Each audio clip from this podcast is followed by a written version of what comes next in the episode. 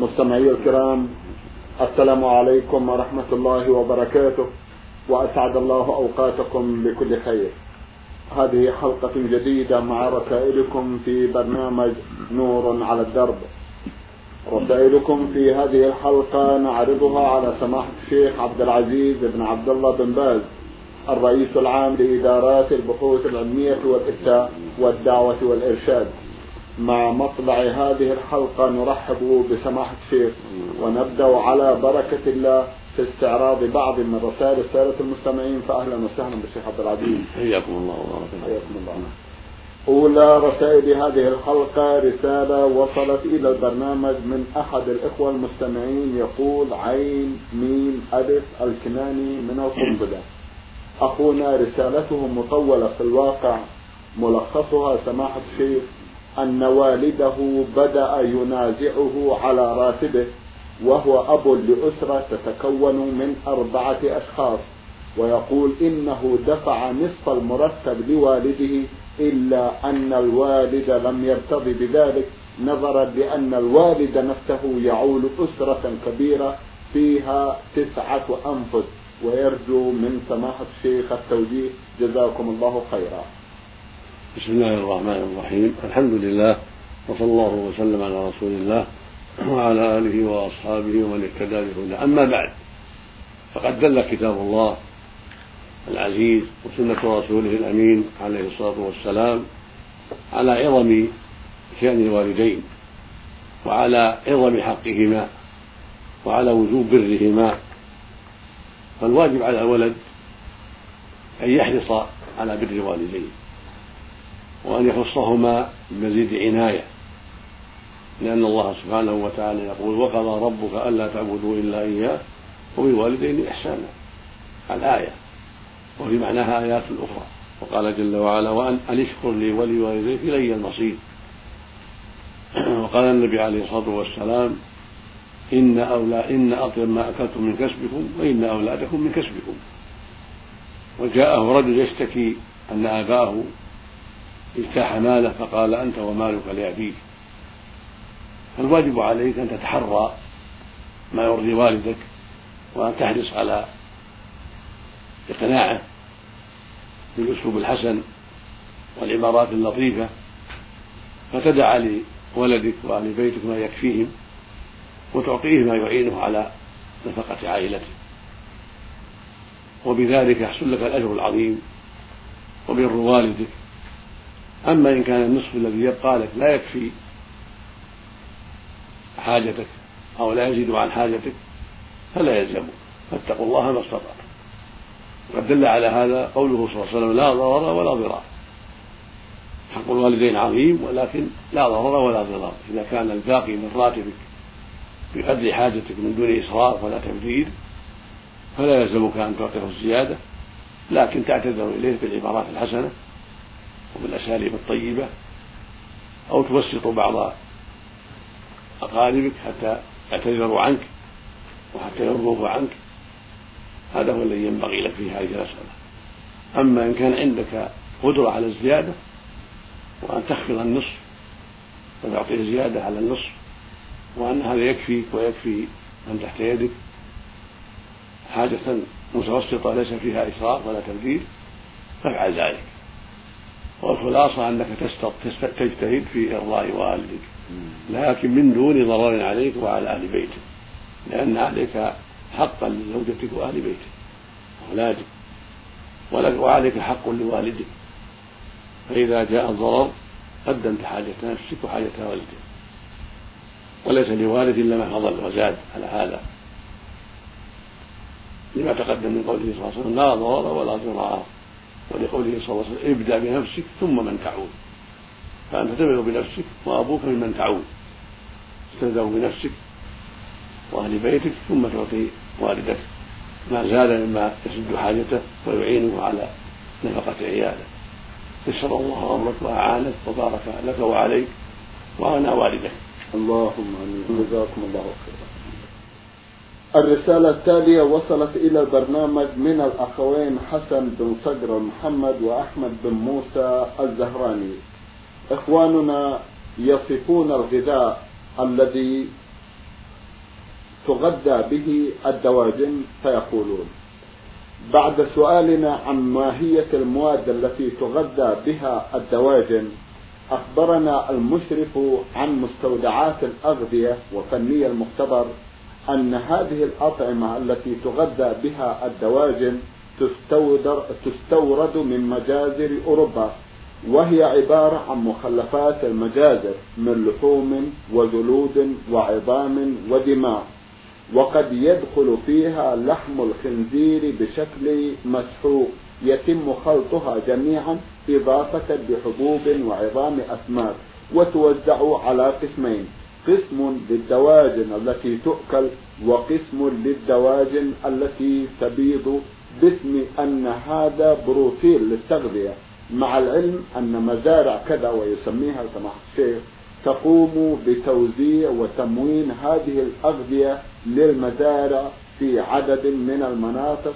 ويرجون من سماحة الشيخ التوجيه والإرشاد حول هذا. جزاكم الله خيرا. قد جاءنا نماذج من هذا وأحلناها إلى الجهات المختصة وذكروا أنها سليمة وليس فيها شيء مما يحذر. وإنما هي أشياء من أسماك ومن بذور سليمة ومن أشياء ليس فيها محلول لا من جهة الخنزير ولا من جهة الدماء. وبكل حال فإذا وجد من هذه الأشياء شيء من النجس أو من الحرام كالخنزير إذا كان قليلا فإنه يعفى عنه. كما يعفى عما تأخذه الجلالة من الأشياء الحقيرة القليلة. وإنما الذي يضر أن يغلب النجس والخبيث على طعام الجواد وشرابها. فإذا كان ما تأكله مما يستقبح إذا كان قليلا يغلب عليه الطعام الطيب والشراب الطيب فإنه لا يضر. أما الذي جاءنا من النماذج التي وعدت إلينا من جهات متعددة من الإخوان هنا وأحلناها إلى الجهات المختصة واختبروها فإنهم ذكروا أنه ليس فيها محذور وأنها ما بين بذور لا بأس بها وأشياء أخرى ليس فيها محذور من أسماك وغيرها تغذى بها هذه الدواجن. والأصل السلامة وبراءة الذمة حتى يعلم يقينا أنها غذيت بما حرم الله ويغلب ذلك ويكون ذلك كثيرا يعني يغلب على طعامها وشرابها حتى تكون كالجلالة أما الشيء اليسير فيغتفر نعم. إذا يرى سماحتكم الوصول إلى تلك المصانع ليرى الإنسان بنفسه الحقيقة. هذه الأشياء التي ترد من هذه المصانع لابد أن تحال إلى الجهات المختصة على على هذه الجهات التي تستوردها نعم. إذا كان عندها شك أن تحيلها إلى الجهات المختصة في المملكة ما دامت المسألة في المملكة تحال الجهات المختصة والمختبرات المختصة في وزارة التجارة وهيئة المقاييس وجامعة الإمام محمد بن سعود جامعة الملك سعود تأتي فيها المختبرات نعم. يختبرونها ويبينون ما فيها.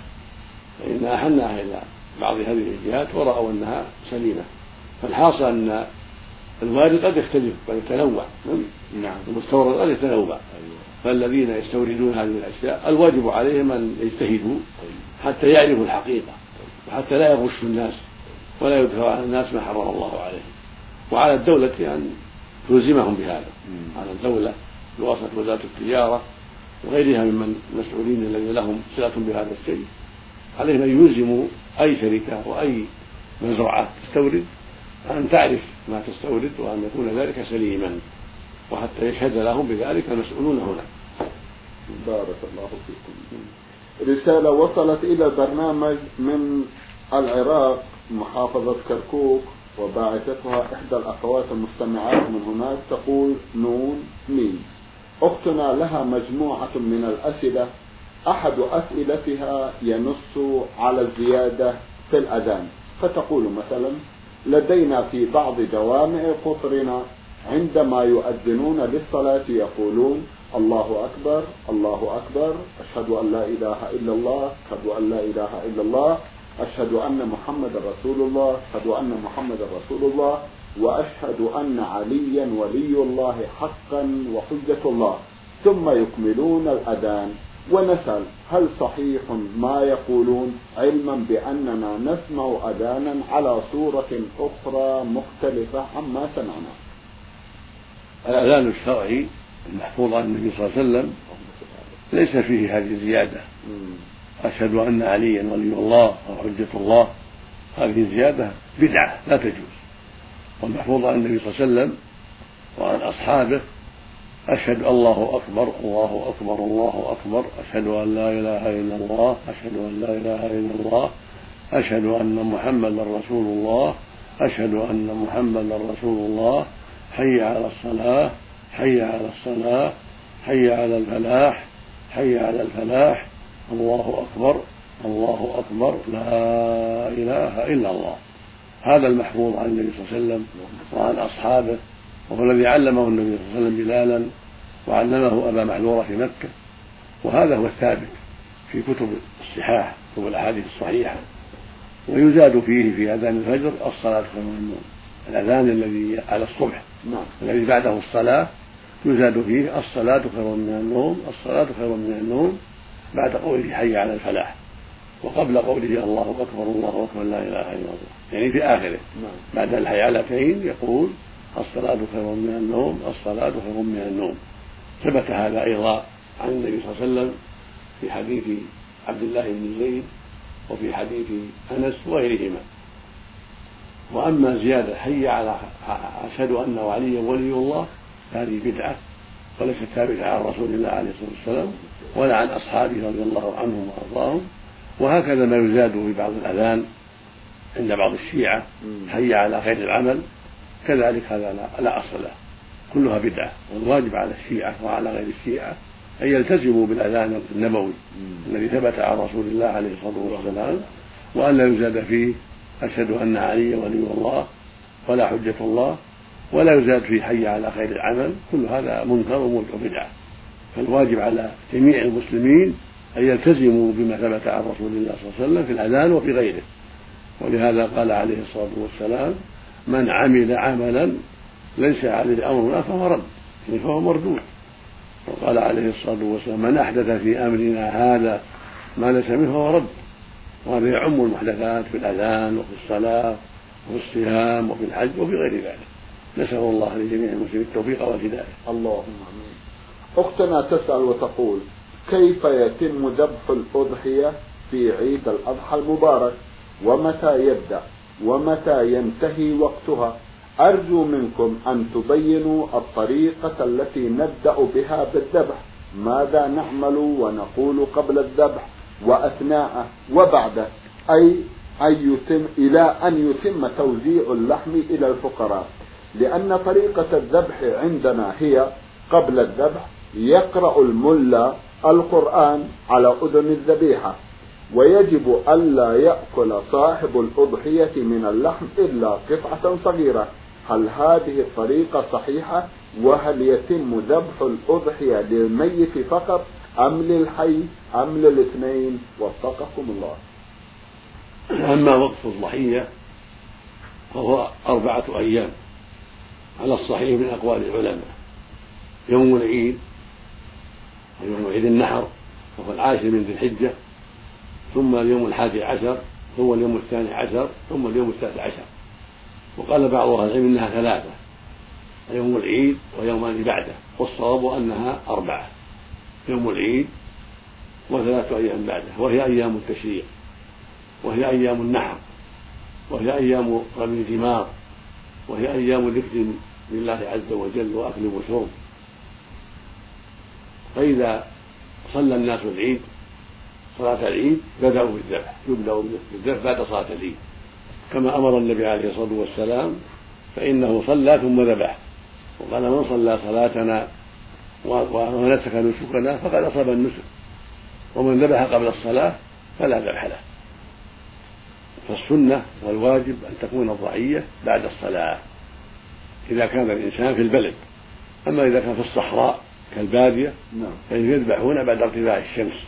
إذا ارتفعت الشمس ومضى في بعد ارتفاعها مقدار الصلاة فإنهم يذبحون ذاك الوقت. يذبحون بعد موضي بعد ارتفاع الشمس.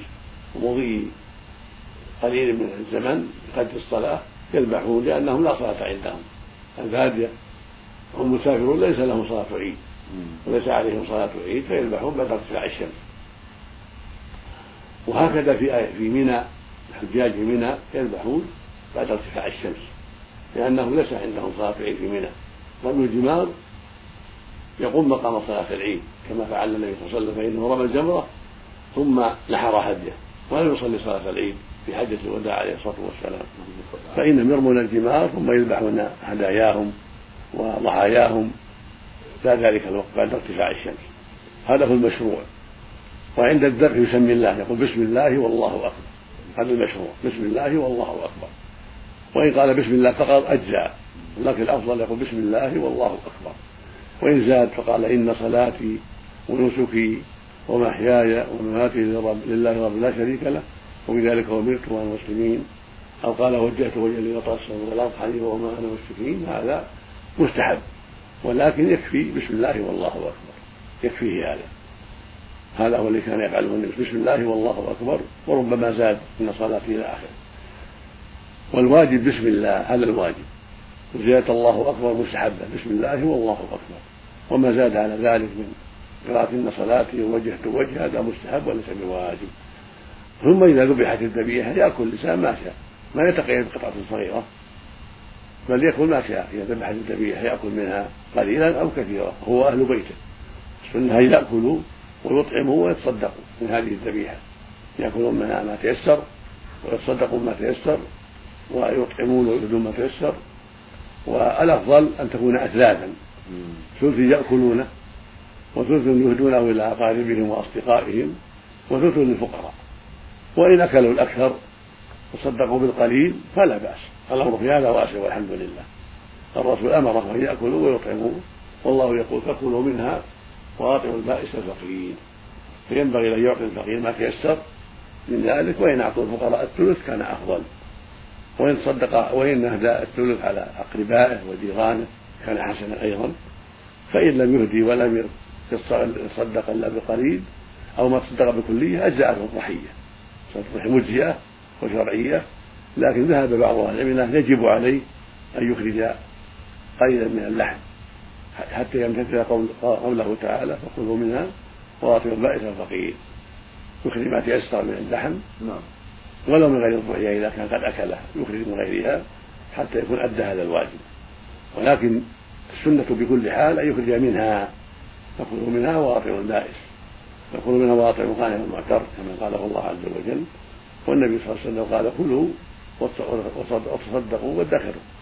فالسنة له أن يأكل وأن يدخر ما أحب من ذلك وأن يتصدق على الفقراء ما تيسر هذا هو المشروع. فإن لم يتصدق ولم يهدي بل أكلها صحت وأجزأت ولكنه خالف الأفضل وخالف السنة وعليه أن يسدك ولو بالقليل من اللحم حتى يتصدق به على الفقراء. هذا هو الأحوط له خروجا من خلاف من قال بالوجوب. وظاهر القرآن وجوب الصدقة لأن قال لأن الله قال فكلوا منها وأطعموا. والأصل في الأمر الوجوب لكن ذهب الأكثرون إلى أنه للسنية لأن الله قال فكلوا والأكل ليس بواجب هكذا الإطعام ليس بواجب ولكنه سنة السنة أن يأكل ويطعم هذا هو السنة. نعم الله المستعان. أيضا أختنا تسأل في يوم المولد النبوي الشريف يتم في بعض مناطق قطرنا توزيع الطعام والحلوى على الناس إحياء لهذا اليوم العزيز. ويقولون إن توزيع الطعام والحلوى وبالأخص الحلوى لها أجر كبير عند الله عز وجل. هل هذا صحيح؟ الاحتفال بالمولد هذا مما أحدثه الناس وليس مشروعا ولم يكن معروفا عند السلف الصالح. لا في عهد النبي صلى الله عليه وسلم ولا في عهد التابعين ولا في عهد أتباع التابعين ولا في القرون المفضلة ولم يكن معروفا في هذه العصور العظيمة وهي القرون الثلاثة المفضلة وإنما أحدثه الناس بعد ذلك. وذكر المؤرخون أن أول من أحدثه هم الفاطميون الشيعة حكام مصر والمغرب هم أول من أحدث هذه الاحتفالات. الاحتفال بالمولد النبوي بالمولد النبوي وبمولد الحسين ومولد فاطمة والحسن وحاكمهم جعلوا هناك احتفالات بعدة موالد. منها مولد النبي عليه الصلاة والسلام. هذا هو المشهور أنه أول من أحدث في المئة الرابعة من الهجرة. ثم حدث بعد ذلك من الناس الآخرين تأس بغيرهم. والسنة في ذلك عدم فعل هذا المولد لأنه من البدع المحدثة في الدين. والرسول عليه الصلاة والسلام قال من أحدث في أمرنا هذا ما ليس فهو رد. وقال عليه الصلاة والسلام من عمل عملا ليس عليه الله فهو رد. والاحتفال قربة وطاعة. فلا يجوز إحداث قربة وطاعة إلا بدليل. وما يفعله الناس اليوم ليس بحجة ما يفعله الناس في كثير من الأمصار في اليوم الثاني عشر من ربيع الأول من الاحتفال بالموالد مولد النبي صلى الله عليه وسلم وتوزيع الطعام أو الحلوى أو قراءة السيرة في ذلك اليوم وإقامة الموائد كل هذا ليس له أصل فيما علمنا عن رسول الله صلى الله عليه وسلم ولا عن أصحابه رضي الله عنهم ولا عن السلف الصالح في القرون المفضلة. وهذا هو الذي علمناه من كلام أهل العلم ونبه على ذلك أبو العباس بن تيمية رحمه الله شيخ الإسلام ونبه على ذلك الشاطبي رحمه الله في الاعتصام بالسنة ونبه على ذلك آخرون من العلم وبينوا أن هذا الاحتفال أمر لا أساس له وليس من الأمور الشرعية بل هو مما ابتدعه الناس. فالذي ننصح به إخواننا المسلمين هو ترك هذه البدعة وعدم التشاغل بها. وإنما حب النبي صلى الله عليه وسلم يقتضي اتباعه وطاعة أوامره وترك نواهيه كما قال الله سبحانه قل إن كنتم تحبون الله فاتبعوني يحبكم الله ويغفر لكم ذنوبكم. فليس العلامة على حبه أن نحدث البدع التي ما أنزل الله بها من سلطان من الاحتفال بالمولد أو الحلف بالنبي صلى الله عليه وسلم أو الدعاء والاستغاثة به أو الطواف بقبره أو ما أشبه ذلك كل هذا مما لا يجوز. وليس من حبه صلى الله عليه وسلم بل هو من مخالفة أمره عليه الصلاة والسلام. فحبه يقتضي اتباعه وطاعة أوامره وترك نواهيه والوقوف عند الحدود التي حدها عليه الصلاة والسلام.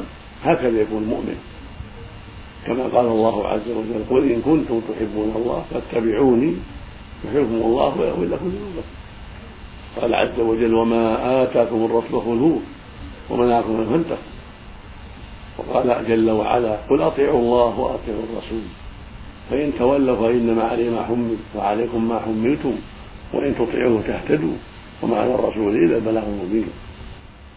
ولو كان الاحتفال بمولد أمرا مشروعا لم يكتمه النبي صلى الله عليه وسلم فإنه ما كتم شيئا. فقد بلغ البلاغ المبين عليه الصلاة والسلام. فلم فلم يحتفل بمولده ولم يأمر أصحابه بذلك ولم يفعله الخلفاء الراشدون رضي الله عنهم ولا بقية الصحابة رضي الله عنهم ولا التابعون وأتباعهم بإحسان في القرون المفضلة. فكيف يخفى عليهم ويعلمهم من بعدهم؟ هذا مستحيل. فعلم بذلك أن إحداثه من البدع التي ما أنزل الله بها من سلطان. ومن قال ومن قال إنه بدعة حسنة فهذا غلط لا يجوز. لأنه ليس في الإسلام بدع حسنة. الرسول عليه السلام قال كل بدعة ضلالة. قال كل بدعة ضلالة. وكان يخطب الناس يوم الجمعة ويقول إن خير الحديث كتاب الله. وخير الهدي هدي محمد صلى الله عليه وسلم. وشر الأمور محدثاتها وكل بدعة ضلالة. فلا يجوز للمسلم أن يقول فيه بدعة حسنة.